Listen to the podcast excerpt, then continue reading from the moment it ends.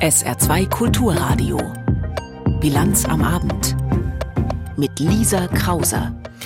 Ein in Vorbach lebender Deutscher soll zwölf Jahre lang seine Frau gefangen gehalten und gefoltert haben. Heute Morgen hat die Polizei die Frau befreit. Was dazu bisher bekannt ist, ein Thema in der Bilanz am Abend. Außerdem, nach den schweren Überschwemmungen in Slowenien sind die Aufräumarbeiten angelaufen. Und im letzten Jahr haben im Saarland besonders viele Kommunen den Hebesatz zur Grundsteuer angehoben.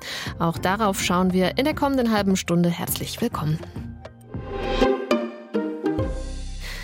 Das ist eine Meldung, die für Entsetzen sorgt. Ein Deutscher, der in Vorbach lebt, soll dort in seinem Haus zwölf Jahre lang seine Frau gefangen gehalten, gefoltert und vergewaltigt haben.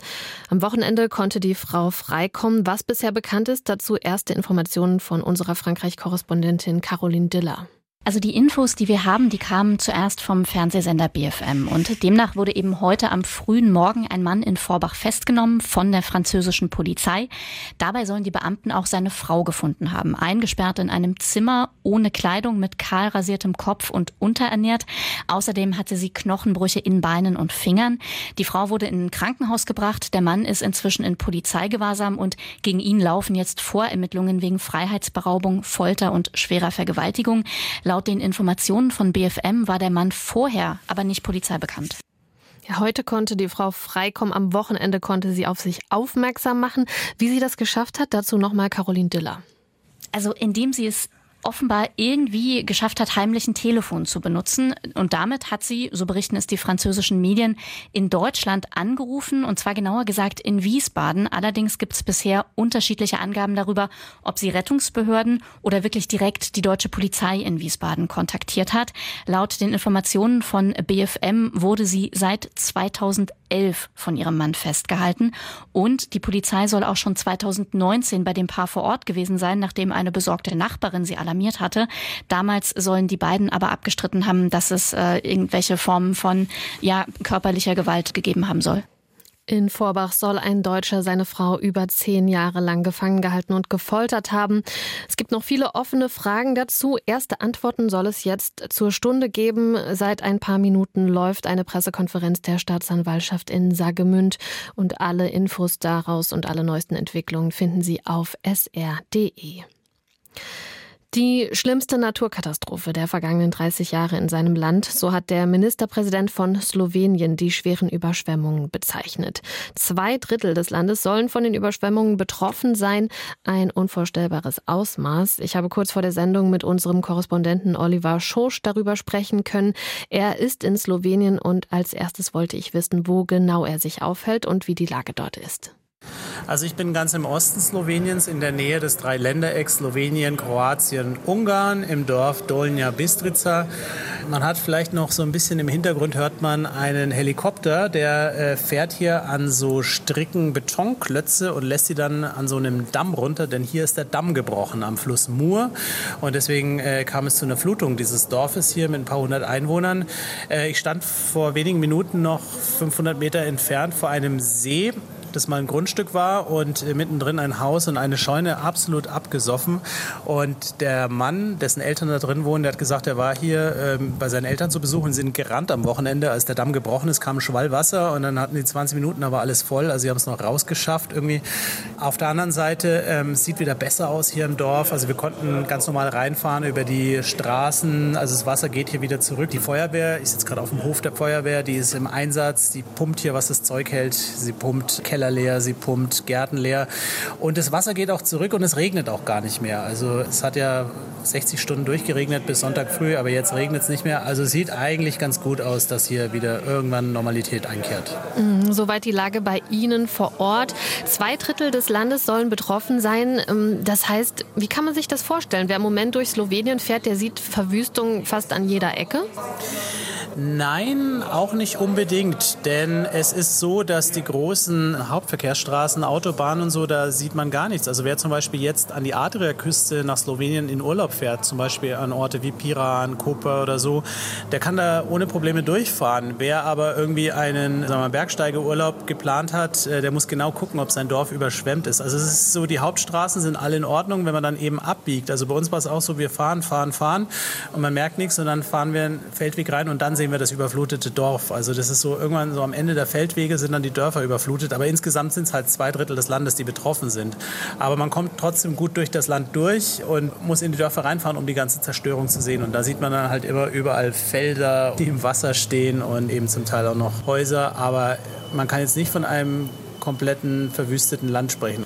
Die Aufräumarbeiten, Sie haben schon gesagt, der Regen hat nachgelassen. Die Aufräumarbeiten, die sind jetzt angelaufen. Slowenien hat bei der EU und bei der NATO um Hilfe gebeten. Auch Deutschland hat THW-Helfer losgeschickt. Welche internationale Hilfe ist denn schon in Aussicht gestellt oder vielleicht auch schon angekommen? Also es sind auf jeden Fall Teams unterwegs. Wir haben gehört von einem aus Bayern, aus Freising, die irgendwie so eine Brücken bringen, also so künstliche Brücken, weil viele Brücken zerstört sind. Ähm, was die Slowenen noch brauchen und gefordert haben, sind fünf Helikopter, 20 Brücken und auch Ingenieure, denn Brücken müssen repariert werden, Flussläufe müssen repariert werden, Straßen. Also es ist schon ein großer Teil der Infrastruktur zerstört. Und genau da brauchen sie halt eben so ja, technisches Hilfswerk. Also die Bundesregierung koordinierte auch was, da sind äh, Gruppen unterwegs hierher. Und ja, so wie wir gehört haben, heute Morgen treffen da auch schon die ersten internationalen Helfer ein. Ich glaube, Österreicher sind schon im Land unterwegs. Hm, die Infrastruktur, die Sachschäden sind das eine, aber es haben auch Menschen ihr Leben verloren bei diesen Überschwemmungen oder wurden verletzt. Gibt es dazu mittlerweile gesicherte Informationen? Also insgesamt ist von sechs Toten hier die Rede und äh, so zynisch das klingt, man muss sagen, damit sind sie eigentlich relativ äh, glimpflich durchgekommen, die Slowenen. Denn wenn man es vergleicht mit der großen äh, Flutwelle im Ahrtal in Nordrhein-Westfalen, da gab es viel, viel mehr Tote. Das liegt halt daran, dass die hier Hochwasser gewohnt sind und das Warnsystem hat ganz gut funktioniert. Also uns wurde gesagt, da sind SMS verschickt worden, da sind Leute von Haus zu Haus gegangen zum Teil, da sind äh, Sirenen, haben da geheult und deswegen gab es ja, sechs Todesopfer, aber halt eben nicht ganz so viele wie bei anderen Flutkatastrophen. Informationen zu den Überschwemmungen in Slowenien von unserem Korrespondenten dort, Oliver Schosch. Auch Österreich und Kroatien kämpfen mit den Folgen schwerer Unwetter und Überschwemmungen. Auch dort stehen viele Gebiete unter Wasser. Nach dem Putsch in Niger hatte die westafrikanische Staatengruppe ECOWAS den Putschisten ein Ultimatum gesetzt. Bis gestern sollten sie den gestürzten Staatschef Basum wieder in sein Amt zurückkehren lassen. Andernfalls sei ein Einsatz von Gewalt nicht auszuschließen. Gestern ist dieses Ultimatum abgelaufen. Die Putschisten sind nicht auf die Forderungen eingegangen, aber die ECOWAS-Staaten zeigen sich bisher zurückhaltend. Es soll vorerst keine Militärintervention geben. Unterdessen beginnen aber die Sanktionen der ECOWAS-Staaten zu greifen. Und die Bevölkerung in Niger, einem der ärmsten Länder der Welt, spürt das auch. Jens Borchers berichtet. Auf dem Markt der Stadt Agadez mitten im Land sind die Auswirkungen der angespannten Lage zu spüren, weil die Preise nach oben geschnellt sind.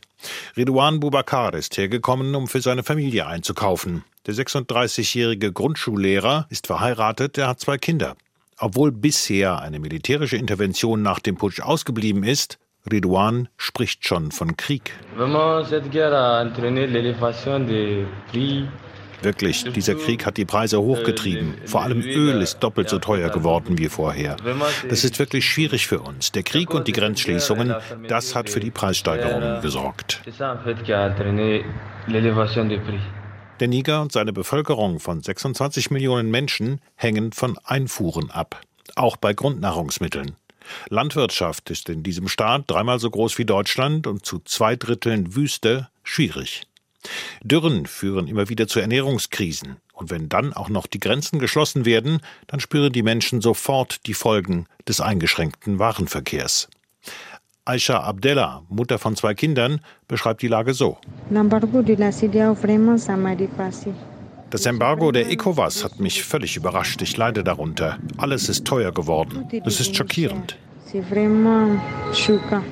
Mit Embargo meint Aisha Abdella die Handels- und Finanzsanktionen, die die westafrikanische Wirtschaftsgemeinschaft ECOWAS nach dem Putsch gegen Niger verhängt hat. Waren kommen nur noch beschränkt ins Land, auch Lebensmittel. Und natürlich reagieren die Händler auf die Krise im Land. Aber die hohen Preise auf den Märkten sind nicht die einzige Folge. Niger bezieht fast die Hälfte seines Stroms aus dem Nachbarland Nigeria.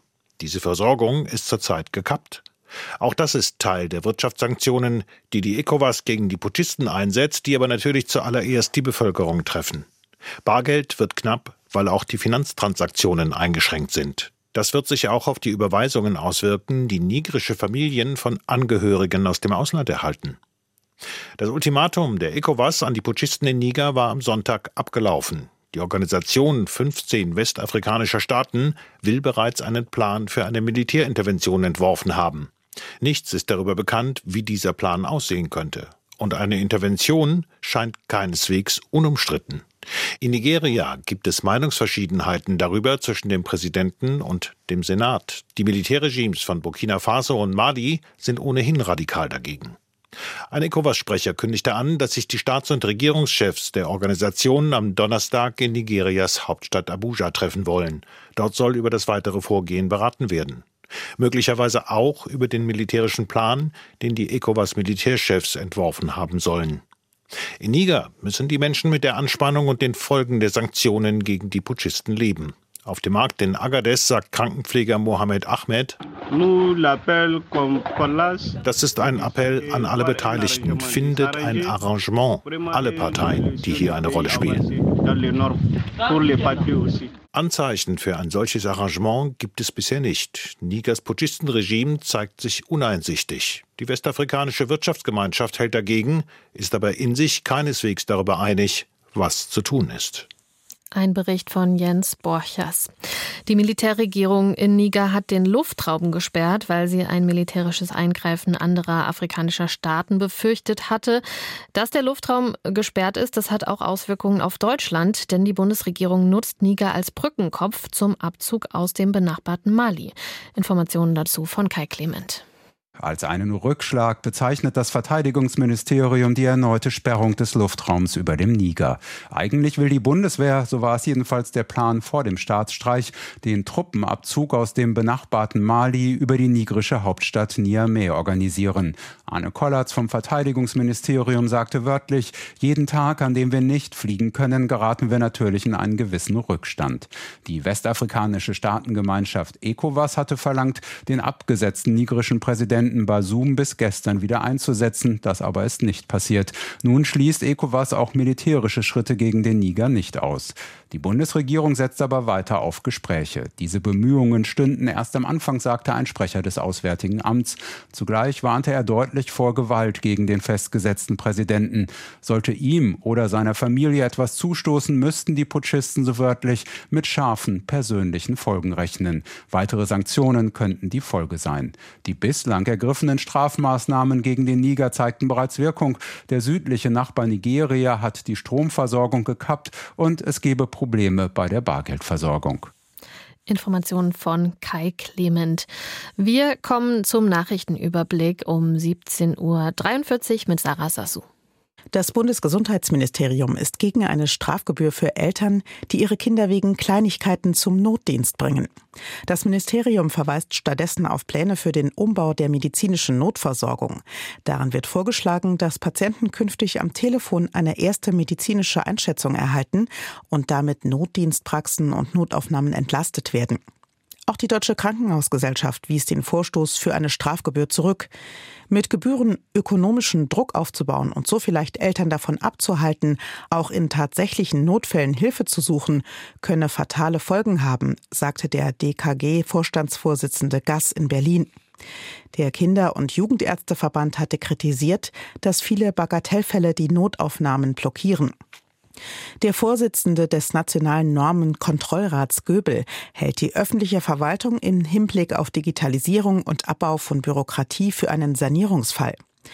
Er schließe sich der Einschätzung seines Vorgängers vor mehr als einem Jahr an, erklärte er in einem Podcast des Medienunternehmens The Pioneer. Man sei kurz davor, überhaupt nicht mehr handlungsfähig zu sein, sagte Göbel. Weil immer mehr Leute in den Ruhestand gingen und keine Jungen nachkämen, würden Verwaltungsaufgaben bald gar nicht mehr zu erfüllen sein.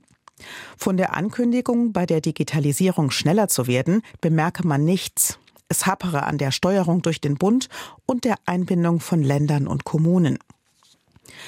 Der Corona-Impfstoffhersteller BioNTech hat im zweiten Quartal dieses Jahres 190 Millionen Euro Verlust gemacht. Im vergangenen Jahr hatte das Mainzer Unternehmen in der gleichen Zeit noch einen Gewinn von knapp 1,7 Milliarden Euro erzielt. Grund sind demnach Abschreibungen auf Corona-Impfstoffe, die bereits abgelaufen sind oder kurz davor stehen. Die Finanzsituation sei aufgrund der vergangenen Gewinne aber ausgezeichnet. Im September will BioNTech nach eigenen Angaben einen neuen Corona-Impfstoff ausliefern, der an die aktuellen Varianten des Virus angepasst ist. In Kaiserslautern wird ein Mann verdächtigt, seine 80-jährige Vermieterin getötet und zerstückelt zu haben. Laut Polizei und Staatsanwaltschaft hatte der 40 Jahre alte Mann versucht, die Leichenteile in dem gemeinsam bewohnten Haus zu verbrennen. Die Rauchentwicklung hatte die Nachbarn beunruhigt und einen Rettungseinsatz ausgelöst. Der mutmaßliche Täter wurde bereits in einer geschlossenen psychiatrischen Klinik untergebracht. Co-Gastgeber Australien steht bei der Frauenfußball-WM im Viertelfinale. Die Australierinnen besiegten Dänemark in Sydney mit 2 zu 0. Gegner im Viertelfinale ist Frankreich oder Marokko. Ebenfalls im Viertelfinale steht England nach einem 4 zu 2 Elfmeterschießen gegen Nigeria. Nach dem Wurf eines Bechers auf einen Schiedsrichterassistenten nach dem Zweitligaspiel gegen Rostock hat die SV Elversberg jetzt Konsequenzen gezogen. Wie der Verein mitteilte, wurde gegen den Täter ein Verfahren für ein bundesweit wirksames und langfristiges Stadionverbot eingeleitet. Die SVE-Führung betonte, man verurteile den Vorfall aufs Schärfste.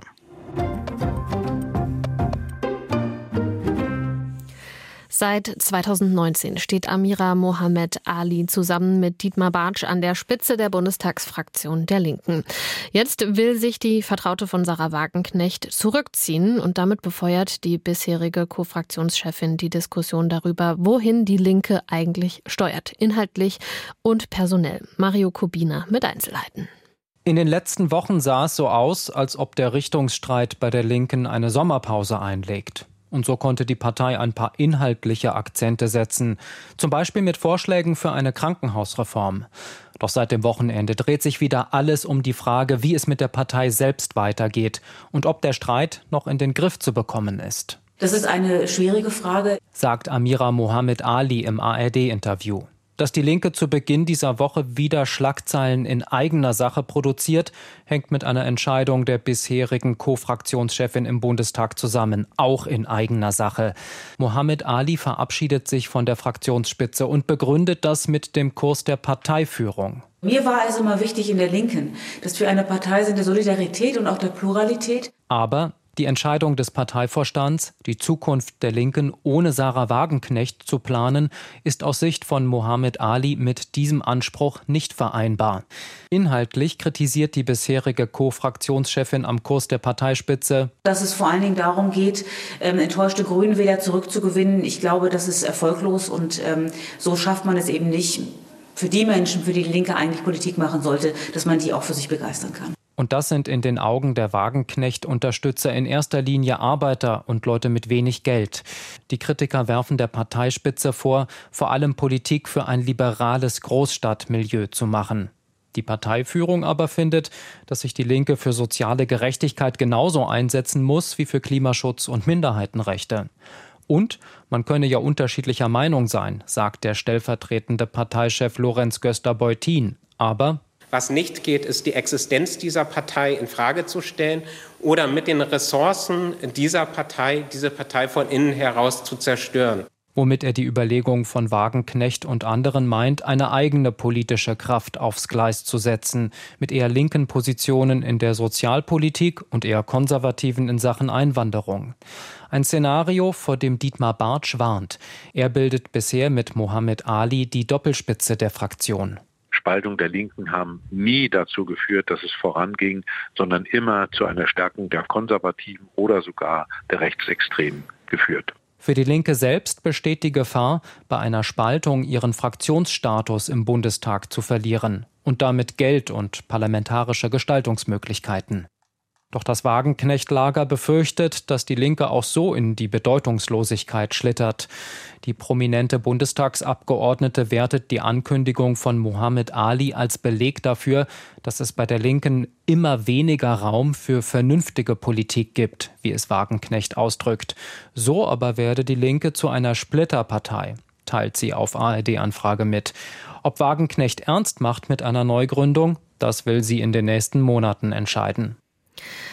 Eine schwache Linke, das könnte auch die AfD weiter stärken. Die befindet sich weiter im Umfragehöhenflug. Nach ihrem Parteitag am Wochenende in Magdeburg hat der Chef des Verfassungsschutzes seine Einschätzung zur AfD wiederholt, dass es sich bei der AfD um eine in großen Teilen rechtsextreme Partei handele. Auch unsere Hauptstadtstudio-Korrespondentin Bianca Schwarz hat genau hingehört, welche Sätze da gefallen sind am Wochenende in Magdeburg. Wie tickt die AfD wirklich? Wirklich? Ihr Kommentar. Wenn man Asylanten wie Tiere denken würde und man berücksichtigt, dass wir Wasserknappheit haben in Deutschland, dann würde man sagen, wir müssen die Herde verkleinern. Hm. Finden Sie, dass das eine krasse Aussage ist? Was halten Sie von der hier? Ich werde dafür kämpfen, dass der Islam wie ein Staat behandelt wird, nicht wie eine Religion. Dann können wir die Muslime in jedes muslimische Land abschieben. Diese zwei Aussagen habe ich sinngemäß so gehört beim AfD-Parteitag in Magdeburg. Und das sind keine Aussagen, die ich heimlich belauscht habe. Das wurde mir als klar erkennbarer Korrespondentin des ARD Hauptstadtstudios so erzählt, weil solche Dinge sagbar geworden sind. Wenn Journalisten immer wieder davor warnen, dass die AfD nicht einfach nur eine rechte Partei ist, sondern in weiten Teilen eine extremistische Partei, dann geschieht das wegen genau solcher Beobachtungen. Und leider müssen wir einen großen Unterschied machen zwischen dem, was uns am Biertisch erzählt wird und dem, was die Partei offiziell verbreitet. Nach zehn Jahren weiß die AfD genau, was sie in eine Kamera oder ein Mikrofon spricht und was nicht. Gerne erzählt die AfD gerade ihre Geschichte von der großen Harmonie innerhalb der Partei. Diese Darstellung ist teils Kalkül und teils gehört zur Wahrheit, dass die, die sich selbst als gemäßigter bezeichnen, kaum noch eine Rolle spielen. Die extremen Kräfte sind sich untereinander einig. Es läuft also tatsächlich auf eine Art auch harmonischer ab. Das macht die AfD 2023 gefährlicher und ja, extremistischer, als sie es jemals war. Und deswegen ist diese Partei unwählbar. Im Programm erschließt sich das nicht. Da wirkt die AfD oft weichgespülter. EU-kritisch, konservativ, rechts, das schon, aber einiges davon könnte man unkritisch sehen. Auf offener Bühne wird es schon heftiger. Ich habe bei der Europawahlversammlung eine Rede gehört, bei der Menschen aus dem Ausland ausschließlich als Messerstecher bezeichnet wurden. Es fiel bei einer anderen Rede der Satz, diesen Männern stellt ihr bitte auch eure Töchter zur Verfügung. Gerichtet an diejenigen, die kein Problem mit Migration haben.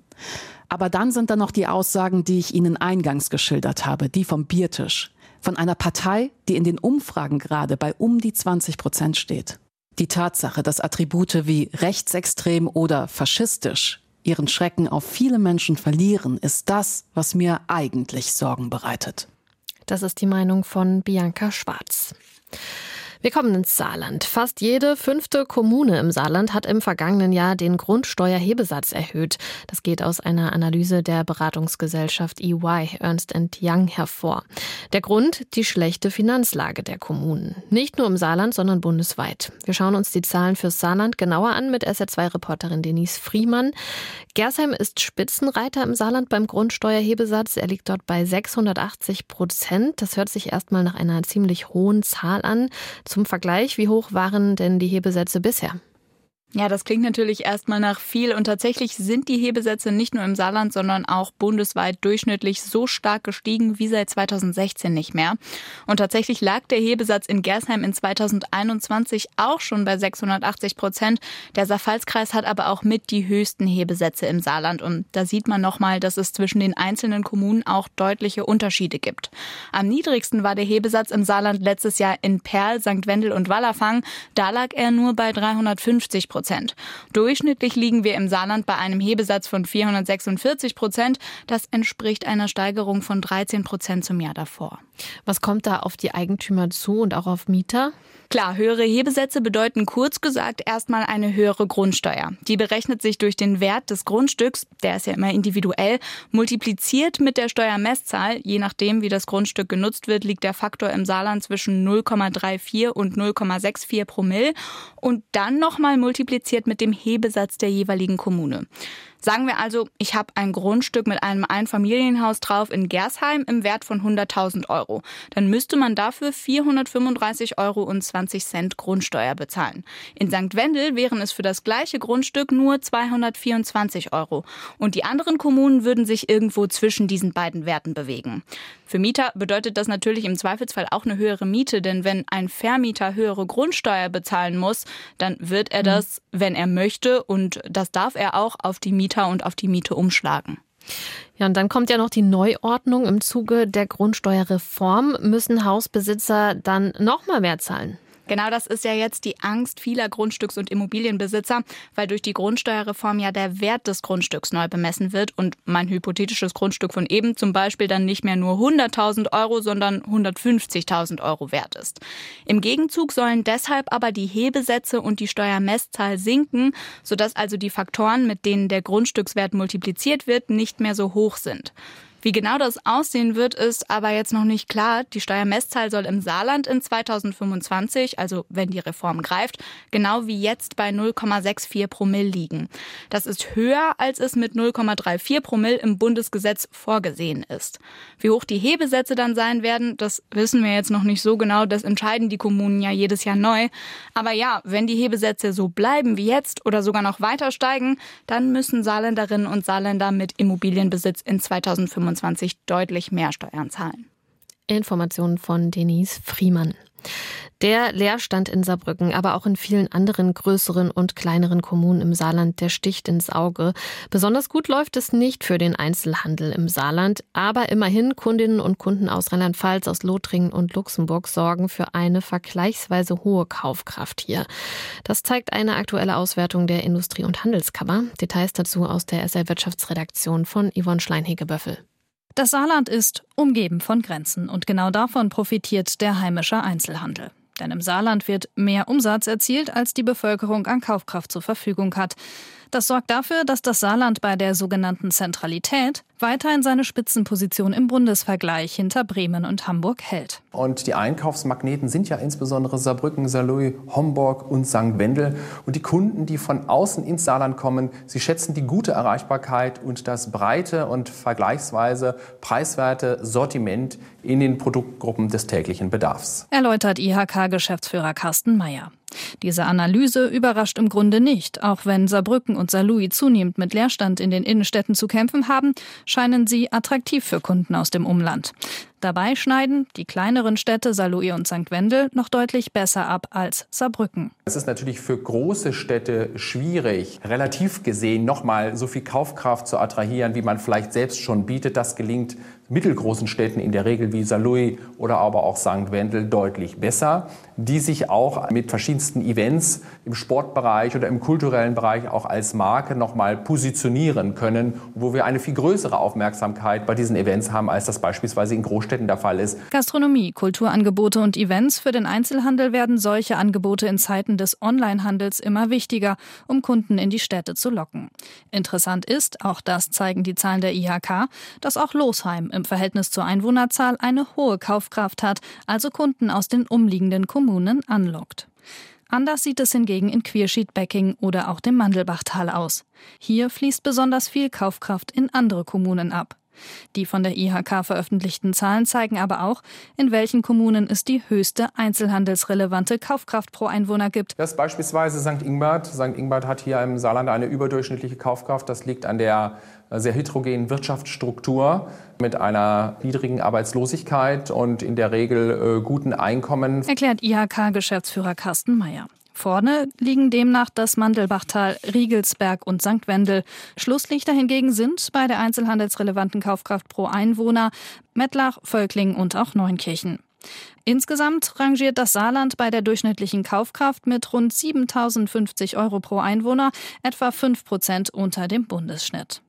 Aber die Industrie- und Handelskammer im Saarland sieht gute Chancen und nimmt dabei insbesondere Saarbrücken in den Blick. Uns muss es darum gehen, den Regionalverband Saarbrücken als eigenständige Marke bundesweit zu etablieren, damit es auf die Landkarte der Investoren kommt. Die schauen in der Regel nach äh, Städten mit 300.000, 350.000 Einwohnern. Erst dann treffen sie Investitionsentscheidungen, weil sie einen relevanten Markt dafür brauchen. Saarbrücken dafür ist zu klein und deswegen muss es uns einfach gelingen, den Ballungsraum Saarbrücken bei Investoren wieder ins Bewusstsein zu rufen. Eine Forderung inmitten nicht besonders rosiger Zeiten für den Einzelhandel. Denn die wirtschaftlichen Aussichten sind zum Teil trübe. Steigende Preise sorgen dafür, dass die Kunden zurückhaltend sind. Zumindest bei allem, was nicht zum täglichen Bedarf gehört. Und wir kommen zu den Wetteraussichten. Die Nacht bringt vereinzelt Schauer bei Tiefstwerten zwischen 11 und 8 Grad. Morgen wird es meist trocken im Saarland bei Temperaturen bis 21 Grad. Am Mittwoch kann es ein paar Schauer geben. Es wird aber wärmer bis 24 Grad und am Donnerstag kommt dann der Sommer wieder zurück. Da wird es deutlich wärmer und sonnig bei Höchstwind bis 28 Grad. Das war die Bilanz am Abend. Hier geht es mit Fritzi Brandt weiter. Mein Name ist Lisa Krauser. Ich sage danke für Ihr Interesse und wünsche Ihnen einen schönen Abend. Tschüss.